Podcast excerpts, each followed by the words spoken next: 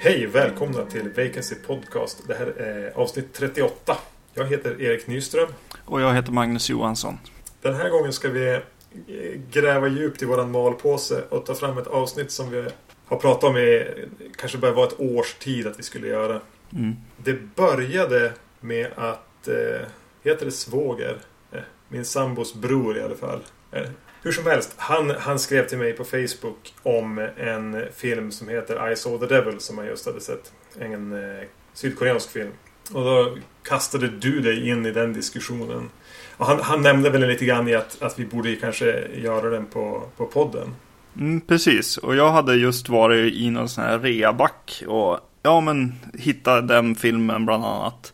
Eh, och eh, ja, det var så billigt jag tänkte jag köper den här och ser vad det är för någonting. Ja, så då pratade vi lite om det och så helt plötsligt så formades någon slags avsnitt där eh, på Facebook.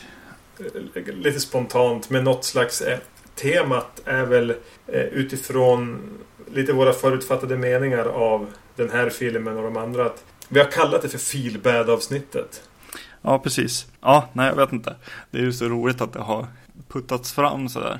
Jag tänker på, ja, den där äh, veckan eller vad det är som vi har pratat om eh, tidigare. Där vi såg en massa filmer hos dig. Eh, där det låg en av, en av filmerna låg och liksom blev just framknuffad mer och mer. Så, ah, men vi kanske inte ska se den där. Något man hade hört talas om liksom. Jag vet inte. Om det var att man var lite nervös ja. Och se Ja. den överhuvudtaget. Att den skulle vara så läskig liksom. Ja, lite grann har det väl varit med det här avsnittet också. Det känns som att det skulle ha varit, varit ett tungt avsnitt om inte annat.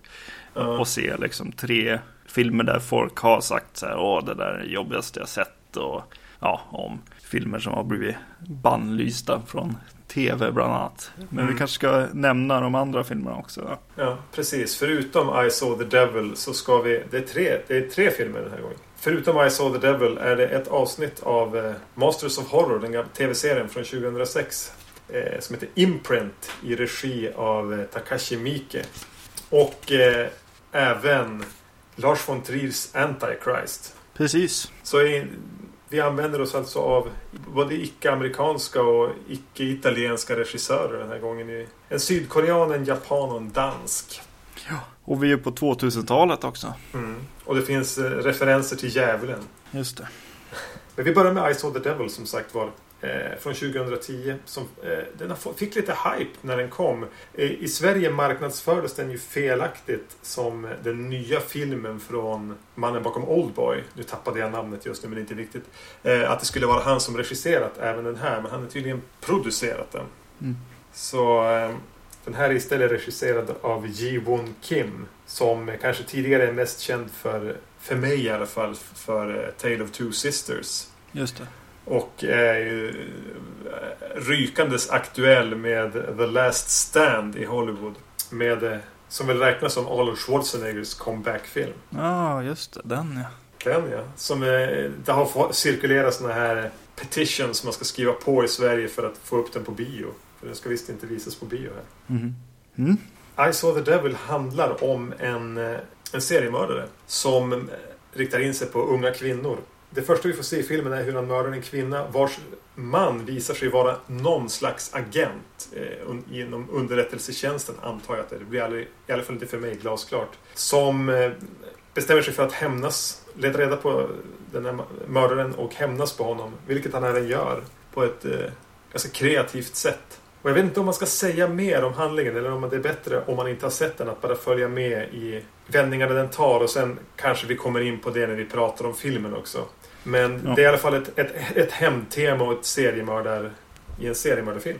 Ja, precis. Den här öppnar väl som den här, eh, vad heter den, Ils? Är det inte en sån scen i den också med någon parkerad bil och, eller kommer jag ihåg fel? Ja just det, det är någon som kliver ur, det är någonting runt bilen eller... Ja, ju- Ja, mm. precis. Man blir attackerad i en bil eh, som har slutat fungera, den här kvinnan, eller frun, eller flickvännen eller vad hon är. Det är ganska unga människor känns det som Mm. det handlar om. Eh, och eh, det är väl en helt okej öppningsscen på något sätt, sätta tonen. Eh, det kändes som att den inte, den blev inte så spännande förutom när den väl exploderar liksom i en slags, eh, en attack i slutet liksom. Mm. Ja, det var som första gången det kändes för mig att bara, ja men det här kan nog, det här kan nog funka, för då fick jag lite så här adrenalin i kroppen. Men ja. Det jag reagerade på när, när filmen började, vi får följa, eh, det är väl mördaren som bil inifrån som kör längs en gat, eh, landsväg i mörkret. Och, eh, vägskyltar, jag bara, väldigt, väldigt svenska vägskyltar. Både för så här S-kurva ser likadan ut. Och Mm. jag började tänka liksom, är det någon knorm att den utspelas i Sverige? Men jag, har inte, jag vet inte, det, kanske är väldigt universella vägskyltar eller så har bara Sydkorea och Sverige likadana. Ja, eh, ja, det är intressant att du säger det, för jag tänkte just när han körde bilen att det kändes igen, eller det kändes väldigt spännande på något sätt. Någonting man inte är van vid på något sätt. Eh, man, man ser sådana här scener hela tiden med, vet, med liksom, man får följa inifrån bilen och titta på en väg liksom egentligen. Men det var, ja, det var lite spännande vad man såg längs vägkanten och sånt. Jag tänkte inte på skyltarna. Eh, men det kanske var det som det låg i ändå. Eh, mm. Den hoppar från eh, efter det här första mordet till eh, en efterföljande slags likhittarscen. Och sen de hittar en, en, en del av, av liket till den här flickvännen. Och sen då kommer, kallas hela poliskåren in i en slags skallgång. Mm. Där ja, de går, går i någon träskmark nästan. Eller i alla fall vattensjukt område där det är natt. Eh, Den här kvinnan som har blivit mördads pappa jobbar inom polisen och kommer dit och är väldigt orolig. Det står människor, nyfikna ci- civila står där och poliserna står och försöker hålla dem borta medan några letar. Eh, Mm. Det är väldigt... Till slut hittar de då ett, ett huvud i en, i en vattenpöl egentligen. Hela Mm. den scenen, hur den byggs upp och hur sen de börjar förstå vad de har hittat och, och, och flickans pappa förstår lite grann vad det vad det är de har hittat. Det tyckte jag var en sjukt stämningsfull och plågad och dyster scen. Ja, eh, det var en fantastisk scen tycker jag. Det Ja. verkligen visar vad det, film, ja jag vet inte, hur film kan vara en, eller är ett jävligt bra berättarmedium. Med både musiken och, Ja. och ja precis, och, och fotot liksom. Ja, det Senast- är väldigt, väldigt, väldigt, väldigt bra. Den här musiken är ju så jäkla pampig och Ja.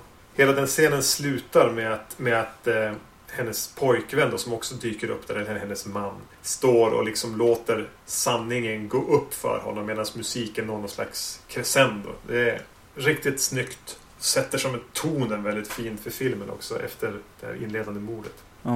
Ja, jag ska erkänna att jag visste ingenting om den här filmen. Jag hade bara hört typ namnet, sett omslaget, eh, hört lite folk prata om det. Ni borde se den här liksom. Eh, Ja.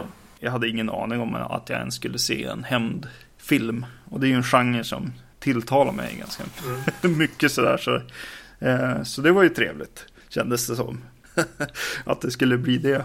Jag hade ingen jättekoll på den heller förutom just att jag hade sett någonstans eh, omslaget på den och att ja, men nu kommer en ny sydkoreansk hypad seriemördarfilm och att eh, han då som spelar huvudrollen i Oldboy Mm. är tillbaka i en ny stor film. Och sen var det just det här som då Olof, min sambos bror, började, han hade pratat med, med mig om den någon vecka tidigare också.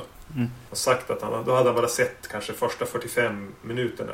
Ja. Och så att den verkade väldigt bizarr.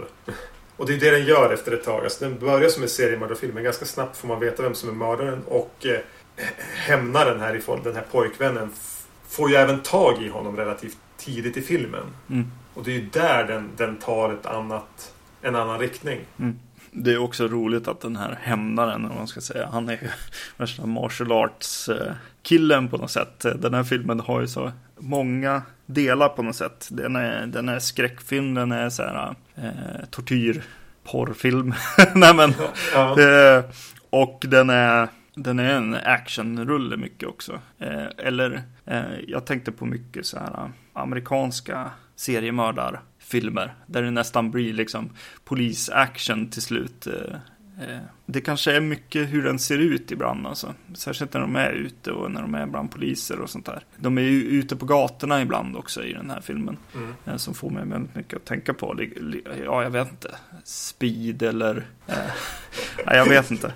Ja, men den, har, den har en ganska amerikansk look lite grann i, i, i ett välpolerat foto. Alltså, och den känns till viss del ganska amerikansk.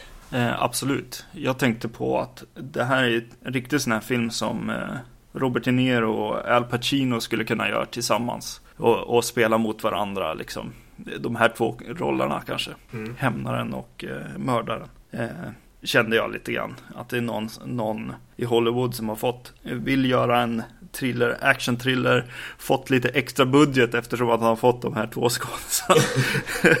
och så att det blir det den här filmen och så kommer den ut i biograferna liksom. Och inte bara direkt till, till DVD. Lite grann.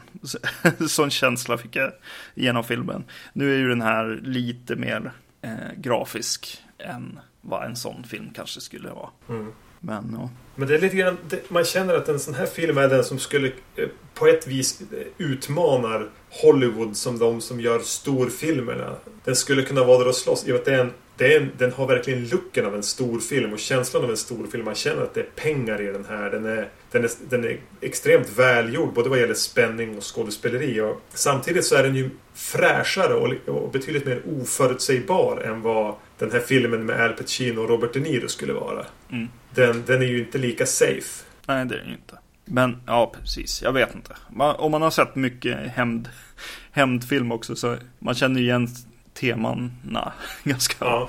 ganska hårt på sätt.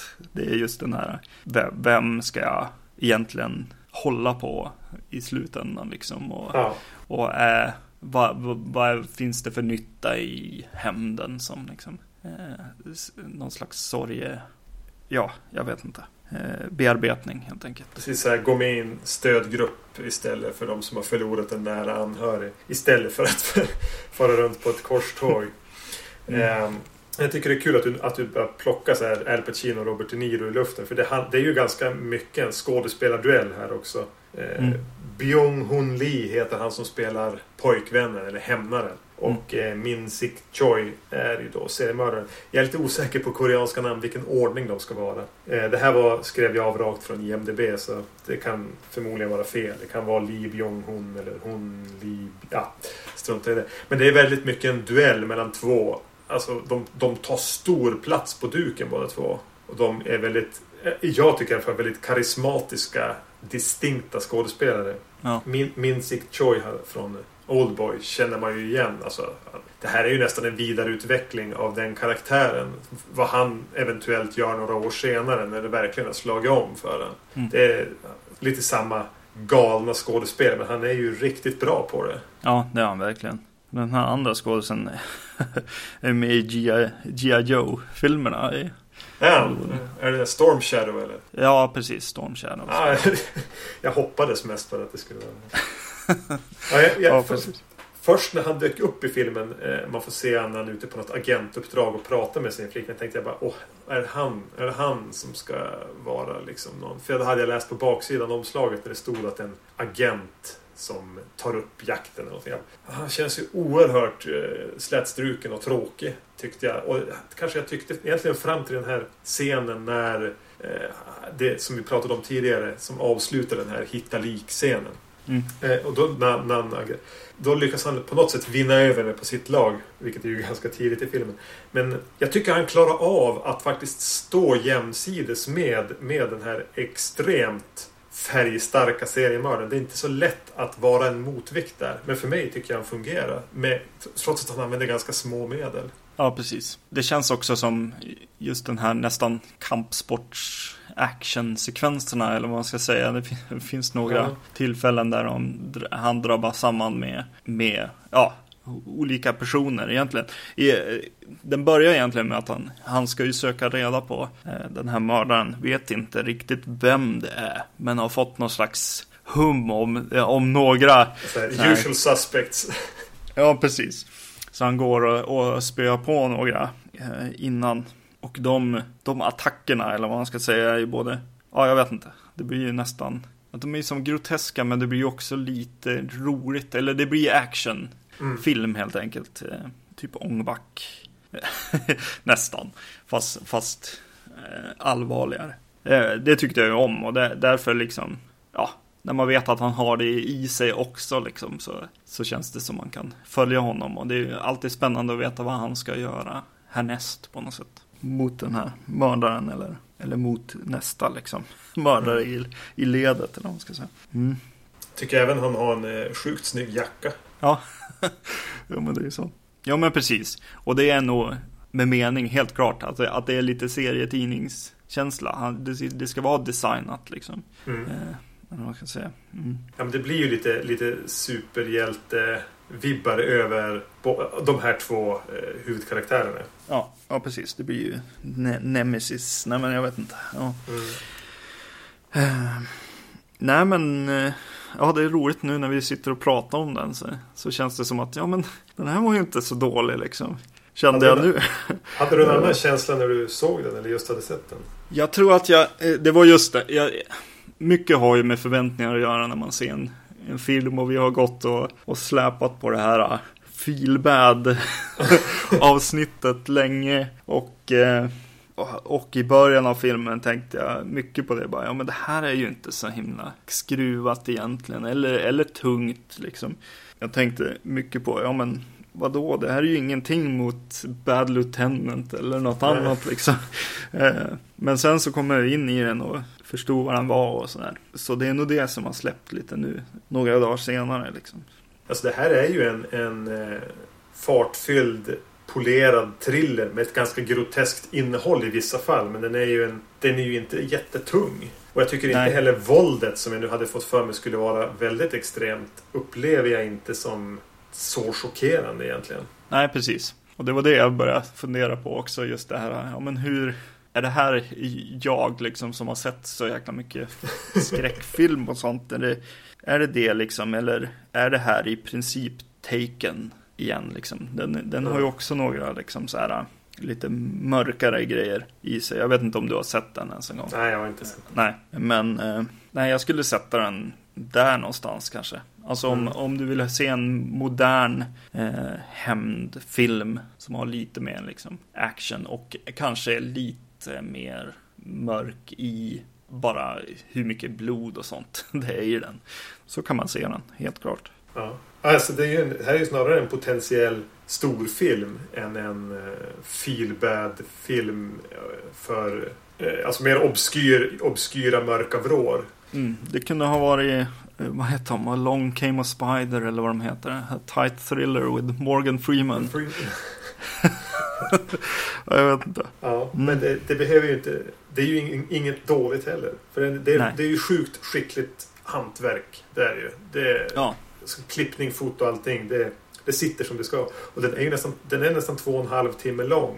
Eh, och jag såg den i en sittning och hade aldrig så att jag Mm. upplevde att den var tråkig heller eller satt fast. Utan det är, det är, det är rasande fart.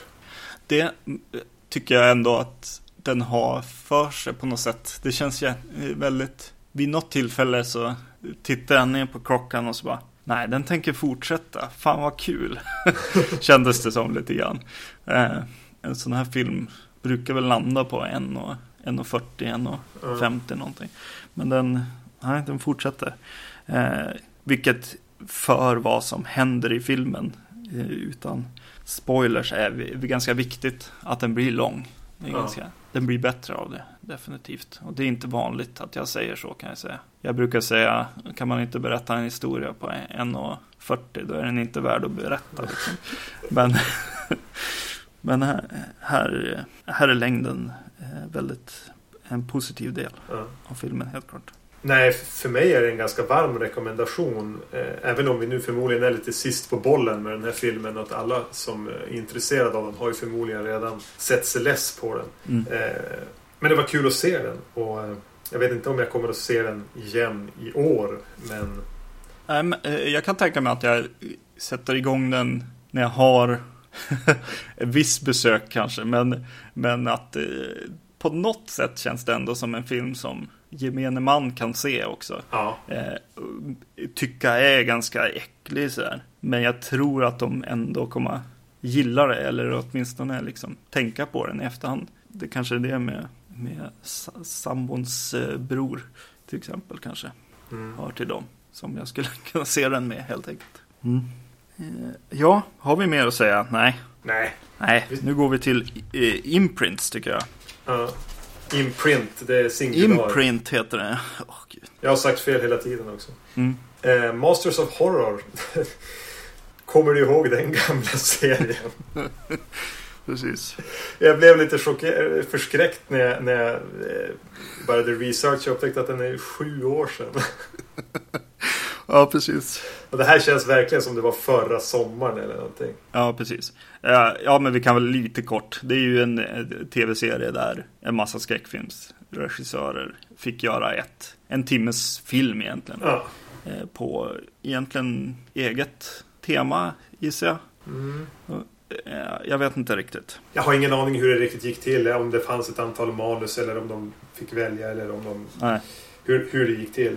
Jag, jag såg nog, nog alla avsnitt i första säsongen eller kanske skippade något. Såg nästan alla i andra säsongen också. Men minns nästan ingenting. Eh, det som är värt att bevara för omvärlden om du frågar mig är väl egentligen John Carpenters Cigarette Burns. Mm. Eh, ett, av- som vi kanske får anledning att återkomma till någon gång också. Mm. Eh, sen gjorde ju även Dario Argento två avsnitt. Där ett hette Jennifer. Och Mm. Satte sig fast igen på något obehagligt sätt.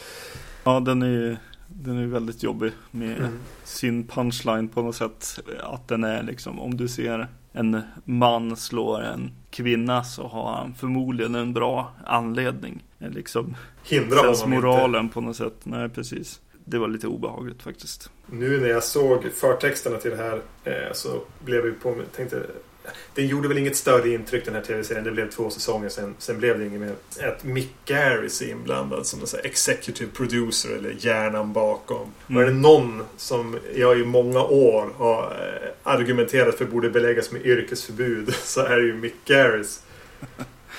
Ja, Han är väl mest, brukar väl mest göra så miniserier på Stephen King-böcker. mm. Eh, Där han tar bort all kreativitet. Eh, Så otroligt slätstruken regissör att Alltså att ens det han försöker fota fastnar på film. ja. Men det känns också som att det är han som drar ihop de här eh, regissörerna att prata med varandra. De samlas i ett rum vid något, några tillfällen. Eh, överhuvudtaget liksom. Eh, det, han är värsta fanet helt enkelt. Ja, det är, det är sånt han, han ska ju göra eh, extra material. Ja, precis. Inte film. Men Imprint, den var, blev ju inte visad på, på tv. Och det är ju ändå, eh, vad är det de har? Kabel-tv, vad heter det? Som man betalar för. Vilket brukar ju ha ganska mycket sex och blod. Ja, HBO ligger, är ju eh, samma, samma upplägg. Eh, nej, den här fick inte visas. De försökte klippa bort lite grejer, men eh, det hjälpte inte. Den eh, ströks ur eh, tablån och fick, släpptes ju däremot på DVD. Mm. Och därför fick den plats i det här avsnittet. Det knyter ju an lite asiatiskt också. Hade du sett Imprint tidigare? Nej, det hade jag inte gjort. Det hade jag gjort. Okej. Du kan väl ge en kort eh, sammanfattning om vad, vad det handlar om? Ja, det handlar om en, en man som åker runt och eh, söker efter en prostituerad. Ja. Som han har lovat att ta med till Amerika vid något tillfälle. Han är väldigt kär i den här prostituerade kvinnan. Han, han ska hålla sitt ord i alla fall mot, mot henne här. Och eh, åker runt och eh, försöker hitta henne bland horhus i Japan. Mm. Och eh, då kommer han fram till ett eh, ett eh, sånt här horhus och börjar eh, prata med en kvinna där som eh, verkar kanske veta om vad som har hänt med den här kvinnan han söker efter. Och i hela det här avsnittet då, eller filmen, handlar om hur hon berättar i små episoder om vad som har hänt och man får veta mer och mer om det. Samtidigt är det en massa skräck också. Jag vet inte. Den eh, utspelas ju, den är väl den utspelas ju inte i nutid. Känslan i alla fall, men tidigt 1900-tal kanske. Mm. var i alla fall känslan jag fick. Eh, huvudrollen spelas av eh, Billy Drago. Som väl är mest känd för mig som eh, från eh, Brian De Palmas Untouchables där han knallar omkring i någon vit kostym. Eh, Mm. Någon lönnmördare. Han är ju otroligt dålig i den här. Ja, eh, precis. Alltså det är rent eh, provocerande usel. Eh, och då är han ändå på något sätt lite ankaret. Som, den, den vi väl ska knyta an till som, som, som tittare. Mm. Och det är, det är helt omöjligt. Ja, precis. Nej, han vet inte alls vart han ska lägga sig. Förutom i liksom, ja, att ta hem lönechecken liksom. Men, nej, det känns väldigt konstigt. Det, han, han är ju inte sympatisk någonstans heller. Nej. Och inte, nej, han, nej, han är verkligen inte bra. Eh, Jag får lite känslan att han i något slött ögonblick här, Billy Drago, har försökt basera karaktären på, någon, på, någon, lite på Clint Eastwood. För han har lite det där man with no name eh, looken. Ser lite bister ut och pratar lite mm. Ja, precis. Men i, i övrigt så känns det ju den här som att det skulle vara en, en, en saga eller en, eh, liksom en eh, Bröderna Grimm-saga lite grann. Mm. Doppad i, i, i explicit material. Ja, precis. Eh, och en sån här varnings, någon slags varningssaga. Det kändes lite som ett extra ont avsnitt av sagor för stora barn. Mm. Eh, Riktigt Eller stora The, barn. Stor, The Storyteller. eh, heter den väl också. Lite grann. Och eh, just hur den berättas. Den berättas. Eh, hon här eh, berättar en historia om vad som har hänt. Sen eh, kommer man tillbaka till rummet och så börjar man inse att hon eh, inte berättade hela sanningen. Och så går man tillbaks och tittar närmare på vad som har hänt. Och eh, det fortsätter så i några varv. Eh, ja, nej jag vet inte vad man ska säga om det här. Eh, det, Takashi Miike som eh, regisserat den är ju känd för att vara ganska överdriven och inte, inte, inte tveka att verkligen visa morbida saker, sjuka saker, blod och perversioner. Mm. Och här känns det liksom eh, som att han verkligen har försökt töja på gränserna till det yttersta för vad som skulle gå att visa på TV i USA. Eh, Mm. Vilket han ju han, blev ju stoppad också. Jag såg ett uttalande där han hade sagt att han tyckte själv att han höll sig inom, inom rimlighetens gränser, inom ramarna. Men, men det gjorde han ju inte. Och, och den känns ju i vissa fall verkligen som att den antingen som att den bara försöker provocera. Mm. Det tänkte jag först jag vet inte, det var min tanke efter jag hade sett den första gången att den var ja, enbart provokativ. Men eh, nu när jag såg det igen tänkte jag dels det du sa att den är en liten så här, moralsaga. Om Mm. någonting om att det förflutna alltid, du kommer att få till, stå till svars för det du gjort förr eller senare. Mm. Men även att den väver in synen på abort. Ja, Den känns ju väldigt reaktionär och eh, pro-life om man ska säga så. Den ja precis. ställer sig ju inte positiv till aborter. Och Nej. är ganska tydlig med det och väldigt in your face. Vi får se alltså. Det är aborterade foster. Och, och liksom på något sätt att höjden av ondhet är att göra en abort. Eller den som utför aborten. Ja, just det. Det är klart. Det är väl åsikterna kanske som, som eh, går isär där kanske lite grann. eh, För jag kände hela tiden Jag kände hela tiden att det inte var på riktigt. Jag blev aldrig riktigt upprörd. Jag skulle, jag skulle, jag vet inte. Det kändes ju lite som att den skulle vara riktad mot föräldrar eller jag, jag vet inte. Ja, också. Eh, men jag, jag känner inte att det här blir obehagligt på något sätt. Det är verkligen bara som att, ja, jo, men det är ja, ja, abort. Aborter. Men det kanske är också att filmen är, handlar om eh, lögner och sagor och påhitt hela tiden. Så jag kan aldrig liksom gå in och leva mig in i det här på något sätt. det är hela tiden, den, den tar avstånd från allt som händer i filmen, så att säga. Ja, jag vet inte. Den säger åt mig att jag ska inte, jag ska inte bry mig om vad som händer i de här sekve- sekvenserna på något sätt. För senare kommer det ändå inte betyda någonting på något sätt. Just när det blir de här lögner på lögner och ganska långa Så vad, vad är då liksom på riktigt? Och till slut Mm. blir liksom inget på riktigt, kände jag i alla fall. Att jag aldrig, aldrig kom in i filmen. Jag fick ju också en ganska stor distans till den. Just dels Billy Drago som är horribelt dålig. Men även Mm. att de då resterande eh, skådespelarensemblen är ju tydligt japaner. Eller japanskor. Med, som pratar engelska. Väldigt, väldigt knackig engelska. Ibland låter det nästan som de säger sina repliker fonetiskt. Mm. Och jag förstår inte varför. Okej, den ska sändas på TV i USA, men kunde ni inte, varför ska den då utspelas i Japan bara för att det är Takashi Miike? Eh, och om den nu skulle utspelas i Japan hade de väl kunnat spela in den på japanska och texta den. Eller Mm. ännu, jag skulle nästan hellre sett att de dubbar den. För den här, Ja. den här extremt dåliga engelskan. Man hamnar där på den här distansen. Mm. Ännu mer. Man sitter som och tittar in i filmen. Men det är väl också att den aldrig, eh, den är ju, den är ju otrevlig, men den är aldrig skrämmande heller. Vilket jag eh, söker efter i en, i en skräckfilm ofta. Jag vill ju sitta där och ha lite så här ont i magen eller håret ska resa sig liksom. Eh, lite grann, men det, men det händer ju aldrig riktigt. Eh, förutom vid ett tillfälle där hon, eh, den här kvinnan som han pratar med, helt plötsligt tittar bakom honom och skriker de kommer. Ja. Då tyck, det tyckte jag var obehagligt. För att eh, jag kunde inte se bakom honom. Nej, den, där, var, tyck- där var jag, kameran. den, den har några sådana, den tycker jag som jag håller med. Hon reagerar väldigt, sen spärrar upp ögonen och ser väldigt rädd ut och skriker.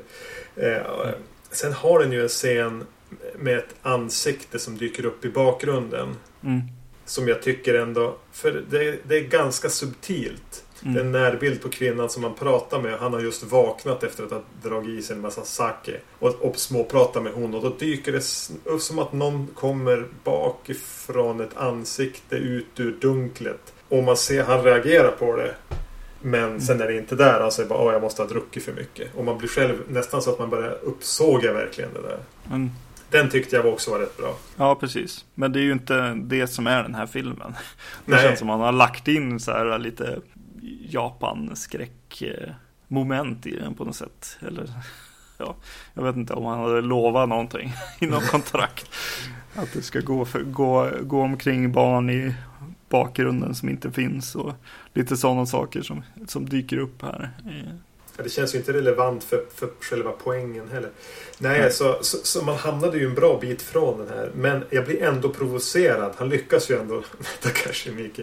För jag blir provocerad av den här eh, re- reaktionära synen på, på abort. Ja, som jo. inte känns som att den är förankrad i själva berättelsen. Utan som att det är en krydda han eller manusförfattaren själv valt att lägga dit. Antingen utifrån deras personliga övertygelse om att abort är mord och att människor som eh, genomför en abort förtjänar att straffas för det. Antingen är det en personlig övertygelse hos författaren eller så är det någonting han har lagt in för att provocera mig. Och då lyckas jag. Då blir jag ju, då blir jag ju ännu mer provocerad. För att jag gick i den där fällan. Ja, ja, precis. Ja, det var det jag tänkte nu när du pratade. Det, det kanske är så. Men, eh, ja, jag vet inte. Det, det, det är en uppfattning jag har fått av Takashi Miike är att han inte är en människa som bryr sig om någonting. Nej, Det är i alla fall det som förmedlas. Jag har inte sett speciellt många av hans filmer. Jag vet att du och jag såg eh, Ichi the Killer. mm, Som ju var ganska hypad för kanske tio år sedan. ja, Jag tyckte den var oändligt tråkig framförallt. ja. Och väldigt Ja. steril och stel. Mm. Ja, men det är väl det också. Det är amerikansk, alltså det är, det är amerikansk tv det här ska sändas på. Och amerikaner har en ganska, ja, de, de diskuterar det här på ett helt annat sätt än vad vi, vi gör till exempel i Sverige, tycker jag i alla fall. Jag har inte varit i någon diskussion om, liksom, tycker du om eller inte om abort, liksom, på något sätt. Men det, ja, det kanske är vilka jag hänger med på något sätt. Men, Du umgås inte så mycket med katoliker. Nej, precis. För mig är det som ja, bara en naturlig del av samhället på något sätt. Mm. Men sen får vi även en massa inslag av liksom incest, våld, tortyr och knasigheter bara för att det är det som förväntas. Bara för att han checkar av sig. Bara, hur kan jag få det här mer skruvat? Jo, men jag säger i en dialog bara att jo, men de är ju syskon också. Ja. de här som har sex med varandra. så, precis, det ska, skulle bara in dit. Ja, precis. Det, det kunde lika gärna ha lagts in i, i, liksom i redigeringen. någon, någon textrad bara. Men, tänk om hon säger så här. Nej, jag vet inte. Nej, eh, det här var inte så bra. Nej, det är verkligen inte bra. Jag blir lite illa berörd av det. Eh, men ja. det är ingenting. Ja, jo. Tortyrscenen och de där abortscenerna kan man säga. När jag hade sett det, jag såg det här igår och, och, och så kunde jag inte riktigt få musiken ur huvudet. Nu är den borta. Men musiken satt kvar då. Så, och, och jag tänkte att det var ändå rätt bra musik. Eh, mm. Och det känner jag väl att jag måste nämna då eftersom jag tänkte det tio minuter efter eh, att jag hade sett avsnittet. Men nu har jag helt glömt bort det. Mm. Ja. Mer tid än så tycker jag inte vi ska ägna åt eh, ett avsnitt av Masters of Horror. Nej. Ja, men det var imprint i alla fall. Eh, och då kommer vi till eh, Lars von Triers Antikrist. ja. Antikrist. Frå ja. Fast Antichrist. Antichrist från 2009. Med ja, Willem Dafoe och eh, ja. Charlotte Gainsborough. Just det. De här eh, Charlotte Gainsborough och Willem Dafoe eh, spelar ett gift par, eller i alla fall ett par, som i inledningen av filmen förlorar sin lilla son i en tragisk olycka. De, eh, Charlotte Gainsboroughs karaktär tar det här väldigt hårt och fastnar liksom i sin sorgeprocess. Och då är det ju en himla tur att hennes, hennes man eh, är psykolog. Så han eh, bestämmer sig för att även bli hennes terapeut och försöka få henne att komma över den här sorgen och, och rädslan som hon har blivit helt förlamad av. Hon blir inlagd på, på psykiatrisk klinik. Ett, en snilleblixt han då får är att de ska åka ut till deras stuga i skogen för att där på allvar kunna komma till, till kärnan med hennes, med hennes eh, depression. Mm. Och det kanske inte var en så bra idé.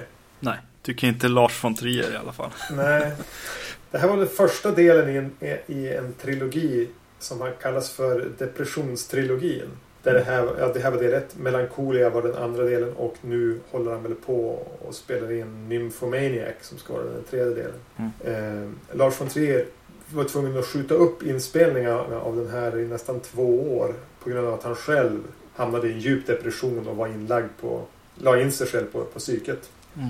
Och skrev om delar av den just när den hade kommit ut och var tydligen i väldigt, väldigt dåligt skick när han regisserade den och kunde inte, var inte förmögen att, att regissera som han brukar göra. Han brukar fota ganska mycket själv men det orkade han inte. Mm.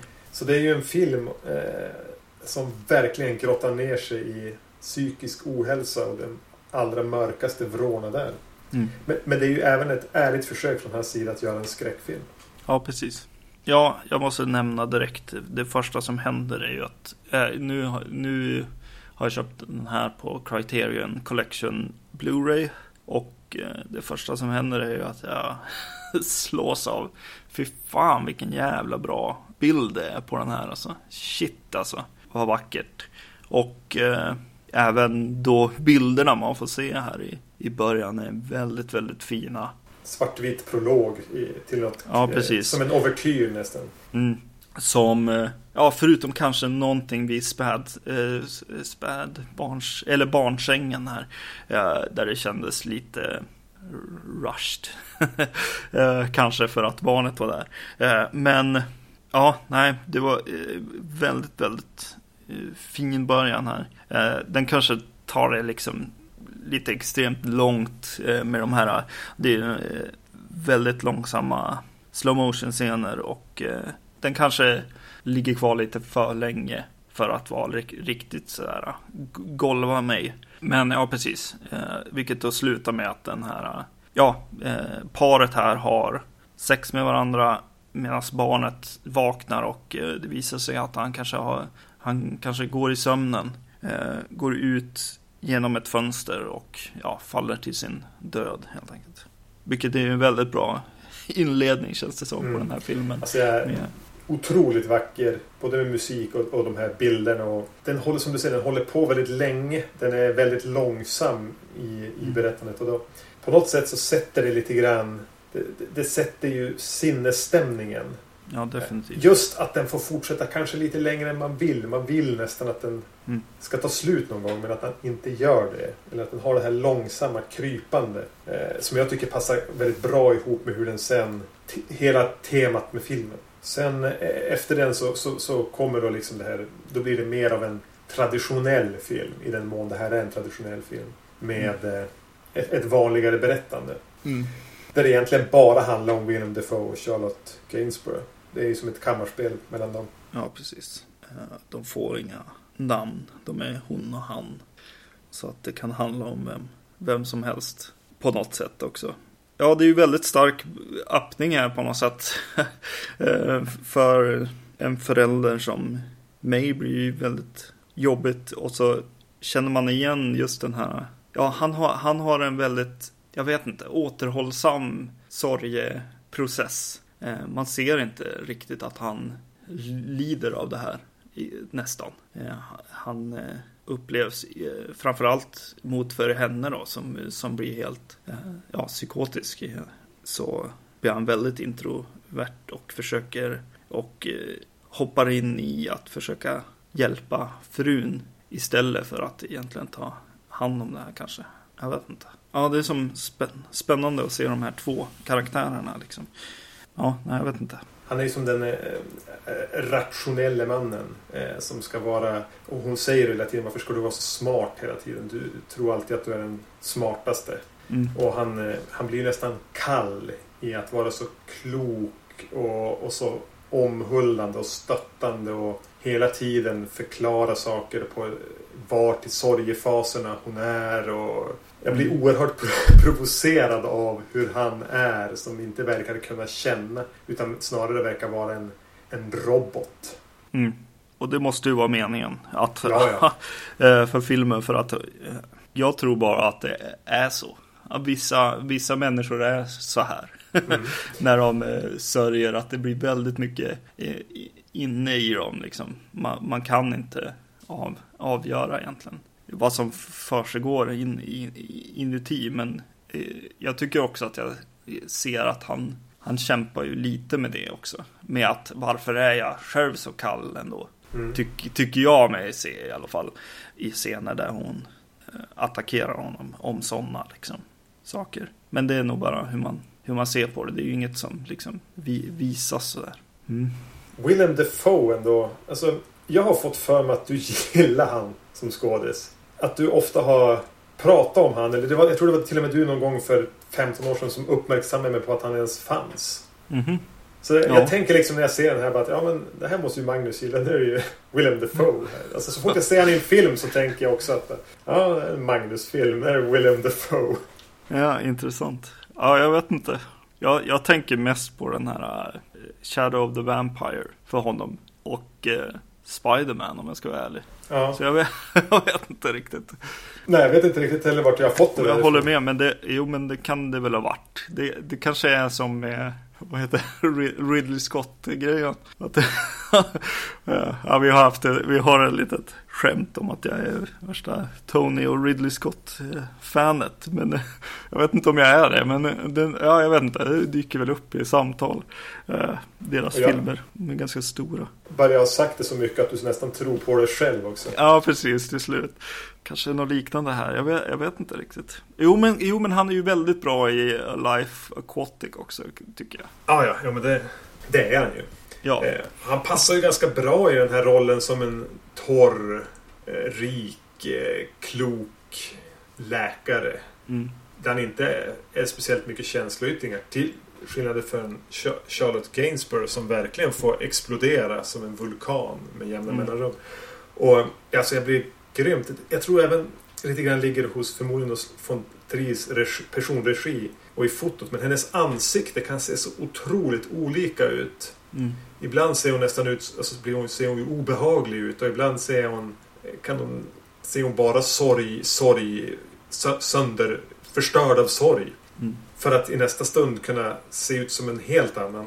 Eh, alltså rent hennes fysiska, bara med mimik, skådespeleri är ju helt fantastiskt i den här filmen. ja absolut. Det, det känns som en film för skådespelare på något sätt. Det här måste ju Mm. vara det roligaste som finns på något sätt.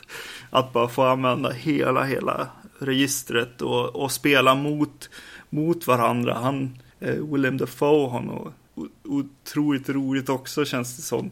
Eh, att, eh, att kunna gå in och göra de här extrema scenerna. Hon är ju extremt ledsen, extremt arg. Eh, ja, och eh, till liksom, ja, helt apatisk också.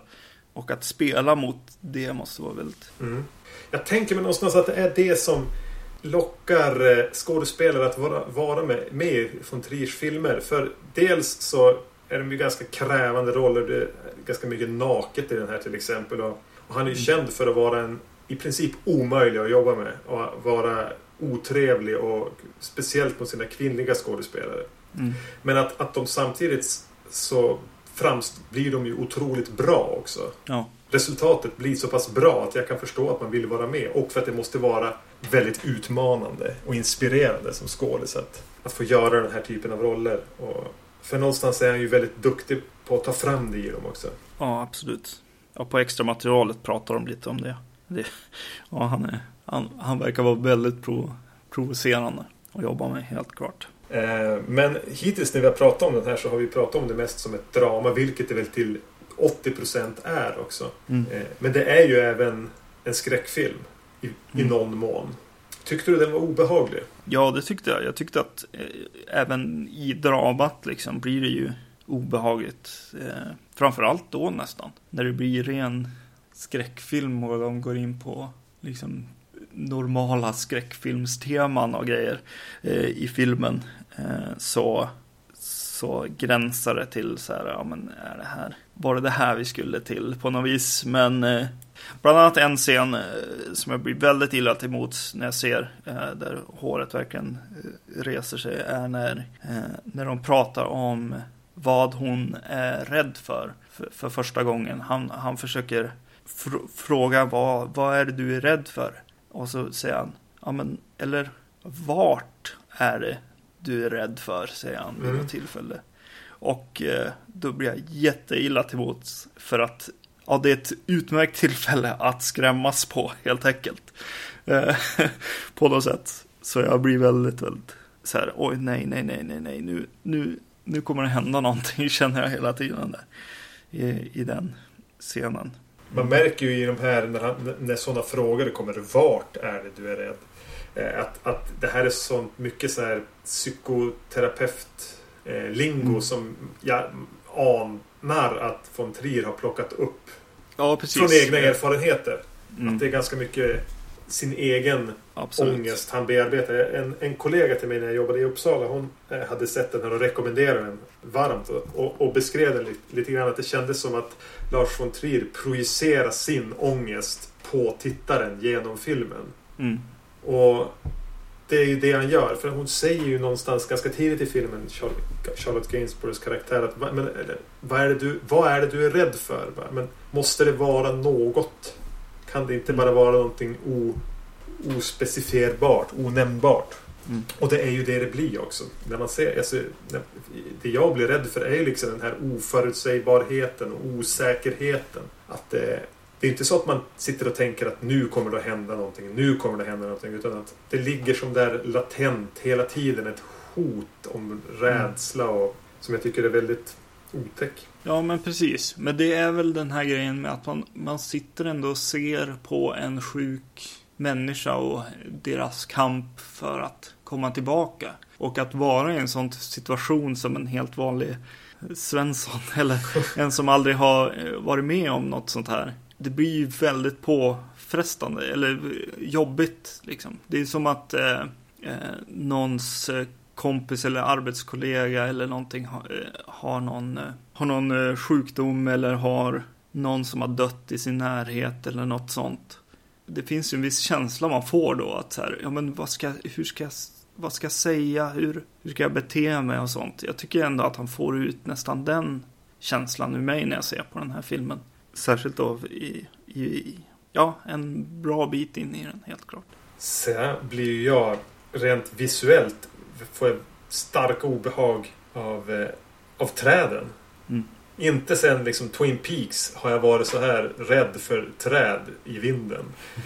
Det kommer ganska tidigt i filmen bara några tunna björkar som är lite böjda. Kommer som en bild med, tillsammans med någon dov, hotfull, mullrande musik. Ganska hårt belysta i en mörk skog. Mm. Otroligt obehagligt. Ja. Och sen ko- återkommer de här när de är ute i skogen att man bara ser några så granar eller någonting. Tjock skog vaja för vinden. Mm. Och det är obehagligt. Ja, absolut. Eh, Jag har inte skrivit så mycket. Jag, jag verkligen började bara hoppa in i den här filmen och, och såg den och ville som vara i den utan att analysera allt för mycket. Men jag, jag tänkte hela tiden att undrar vad Erik kommer att säga nu. Det känns som att det är så lätt att man skulle kunna gå över till att skriva av den som ja, pretentiös smörja liksom. Mm. Någon slags, ja men så här artfilm som bara, ah, jag vet inte, vad, vad fan vill han liksom? Jag vet inte. Det är nog lä- lätt att göra så också, Mm. mer än. Men just när det är en filmskapare och även skådespelare som kan vad de gör på något sätt. Lars von Trier är ju en otrolig filmskapare, må- måste jag ändå säga. Så, så han, han, han lyckas i alla fall hålla mig från det, Mm. från att känna så. Jag tror att ett knep, eller vad- knep låter det lite löjligt men alltså en sån här film ska man inte liksom sitta och tänka för mycket heller och vad kan det representera och vad betyder det eller utan att man ska som mer bara försöka känna den lite grann. Alltså påverkas av de känslor som, för den är ju full av känslor Eh, och, och liksom titta på den. Precis. Och just att se en film där det är enormt tydligt att den som har gjort den här filmen har stora personliga problem. Den är väldigt Mm. personlig Ja. film, känner man ju av. Definitivt. Och eh, efter att eh, ha kollat på extra material och, och läst lite i efterhand så, så ja, får man ju kvitto på det också. Men, eh, och det är alltid, ja det är intressant. Bara det. Det finns en film som, eh, nu ska jag referera till en konstig film, men det finns en film som eh, Lucio Fulci gjorde i slutet av sitt liv som heter Cat in the Brain. Som handlar om Lucio Fulci, regissören, som blir så påverkad av de filmer som han själv gör att han börjar mörda människor. Och eh, han spelar ju sig själv i den filmen också. Det är ju också en sån där film som så här, ja, nej, det, det är väldigt också sådär, ja, det är som en film man inte vill se och den är väldigt mycket trash och det är jävligt konstig. Jävligt jobbig att se. Men den är ju intressant samtidigt. Varför gör den här mannen den här filmen? Och det känns lite, det, det har den här filmen också. Den, den handlar väldigt mycket om Lars von Trier Mm. och hans syn på eh, psykiatrin och mental ohälsa. Han visar mental ohälsa helt enkelt på skärmen. Mm. Nej, jag tycker den... eh, Dels tycker den, för att vara liksom ganska konstnärlig så är den väldigt lättsedd. Den, den, den är ganska rapp ändå. Jag tycker det. Mm. Att det är ganska lättsedd artsy film. Om man nu vill säga så. Och, att, och dessutom tycker jag den är riktigt, riktigt bra. Mm. Det tyckte jag, jag har sett den en gång tidigare och upplevelsen var ungefär densamma. Det är en film man inte bör missa. Även om man kanske inte ska välja den om man som, som komplement till en fredag den 13 film. Nej. Utan det är ju det är en annan typ av film. Men jag tycker definitivt att man ska se den. Ja, precis. Och den får ju lite så här äh, tydliga skräckfilmsgrejer mot slutet också. Men jag tycker han hanterar det bra i sammanhanget också. Jag tycker att den, den sitter ihop ändå. Ja. Det är några, ska man väl varna för, ganska extrema våldsscener. Ja, precis. Mm. Ja, jag, jag tänkte, eh, i slutet så tänkte jag just på det här. Bara, ja, men okej. Tänk om någon annan hade gjort den här filmen. Tänk om Stuart Gordon hade gjort den här filmen. Som har gjort eh, Reanimator och de här Lovecraft-grejerna. Han, eh, han känns som en person som skulle få för sig att göra den här filmen också i och för sig. Ja. Men, ja, men sen han, själva ja, hantverket och eh, ja, känslan är bara, ja, han är, han är enormt duktig, Lars von Trier. Vi pratar om han ibland och jag har inte sett så mycket, Har du sett Melank- Melancholia? nej. Du vet att jag gav den till dig i julklapp för något år sedan. Jo, men den har jag sett. den var ju bra. Eh, Och eh, jo men det, precis. Och, och just det här är grejen faktiskt. Precis det vi tar upp nu. Att jag inte, att, att jag inte ser det. För att det lilla jag har sett är så här bara, yes, det här är bara, han är ett geni, han är, gör hur bra film som helst. Och så ser de inte. Jag vet inte vad som händer. Det är synd. Det finns en del sådana regissörer. Jag vet inte. Kanske är just att det är ganska tunga filmer. Det är lite grann tungt att börja se.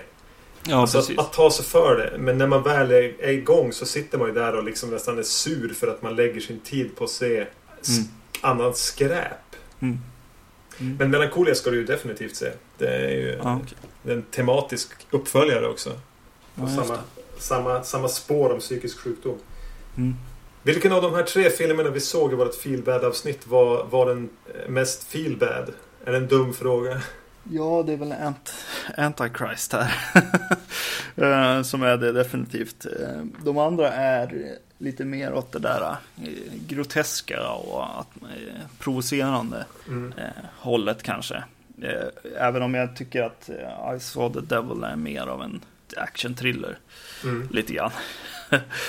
en, Charles Bronson-film. Hämndfilm. Lite grann. Och vilken, ja, vilka ska vi rekommendera? Jag rekommenderar den första och den sista. Eh, jag tycker att Antichrist är en fantastisk film. Eh, Ja.